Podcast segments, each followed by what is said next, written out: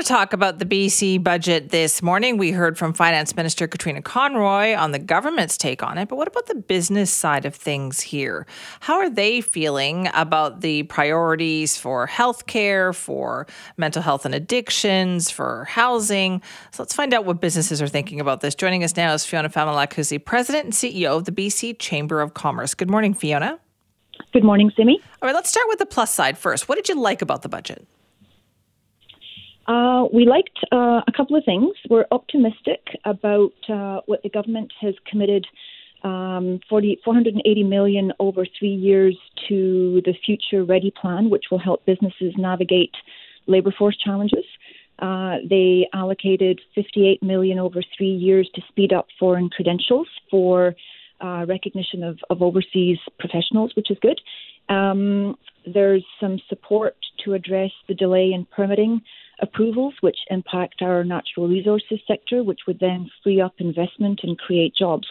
So we need um, we need details on all of those, uh, as well as uh, some more details around how they plan to address things like housing, homelessness, and mental health. Even though they are societal issues, they're also uh, business issues. So uh, we're optimistic about those things, but need details.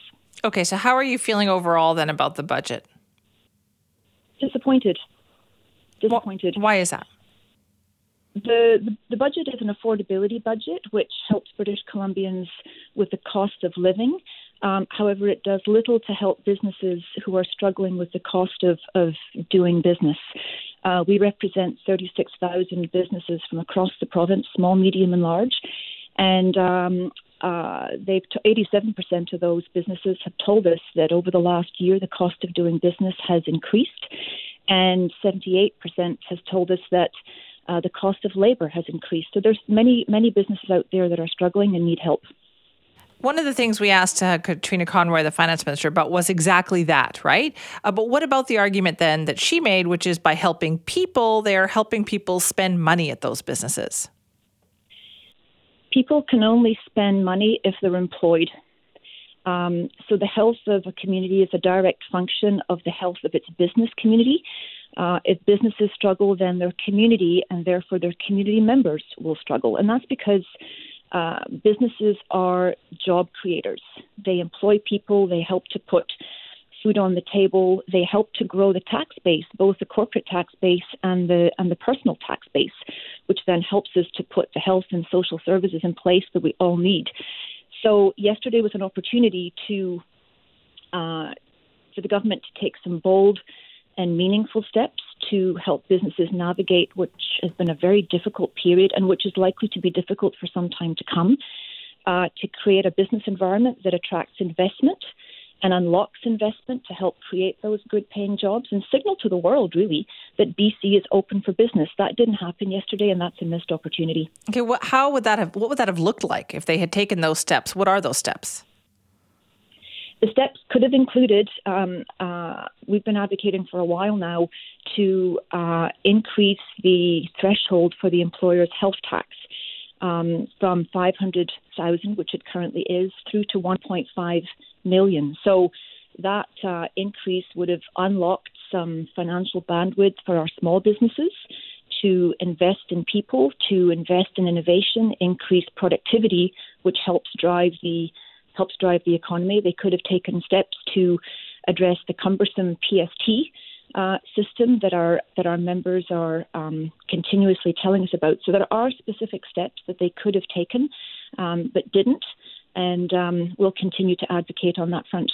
What are the ways in which do you think growth could have been addressed? What could they have done to encourage that?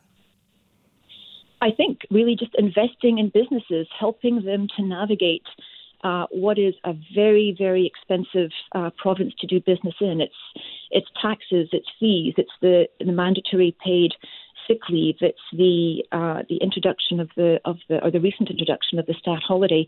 Um, in, in, on top of interest rate rises, inflation, uh, an impending uh, recession, and so on, businesses are struggling. They are they are shouldering the weight, and uh, growth will happen when businesses are are healthy. Uh, they're not healthy at the moment. Many are struggling, and uh, and that's what we were looking for yesterday for the business community to get a break, so that they can invest in people, create jobs, and um, help everybody to put food on the table and keep communities healthy.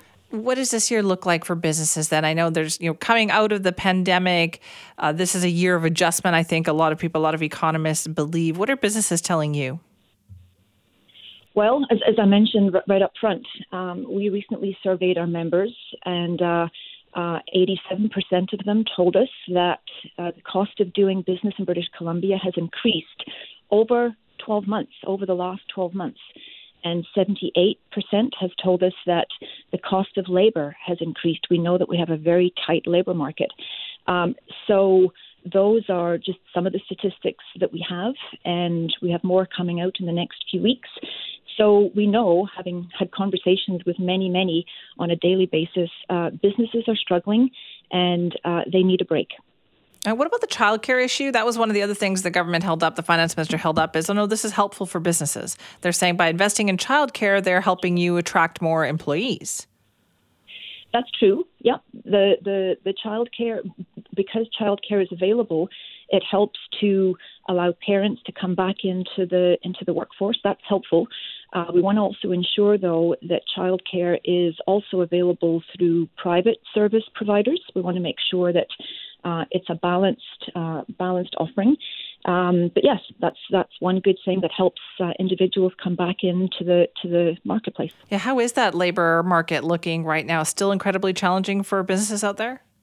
Very very tight. Yeah, very very tight. It's an employees market at the moment, and um, our businesses are telling us that uh, some of them are uh, operating in reduced hours, uh, whether it's uh, weekend hours or, or Monday through Friday, because they just do not have the staff or cannot afford the staff to run, um, you know, 100% of the time. Well, Fiona, thank you so much for that this morning. Thanks, Simi. Good to chat. Hi, it's Shauna, and I might be a bad parent because my kids think french fries are vegetables. Hey, it's Ryan, and I might be a bad parent because I went out for wings when my wife was in the hospital after giving birth. Johnny here. I might be a bad parent because in my house, the tooth fairy gives pocket change. But we're not alone. Len emailed us and said his six year old daughter's Tarzan moment going from love seat to lazy boy by curtains made him more proud than any dance recital. and Andy left his two year old at the rink. All right, guys, I'm sure we're not alone. Like Andy's kid. For stories and confessions like this, make sure you check out our podcast. It's called Bad Parents, and it's available wherever you get your podcasts. I left a glove at the rink.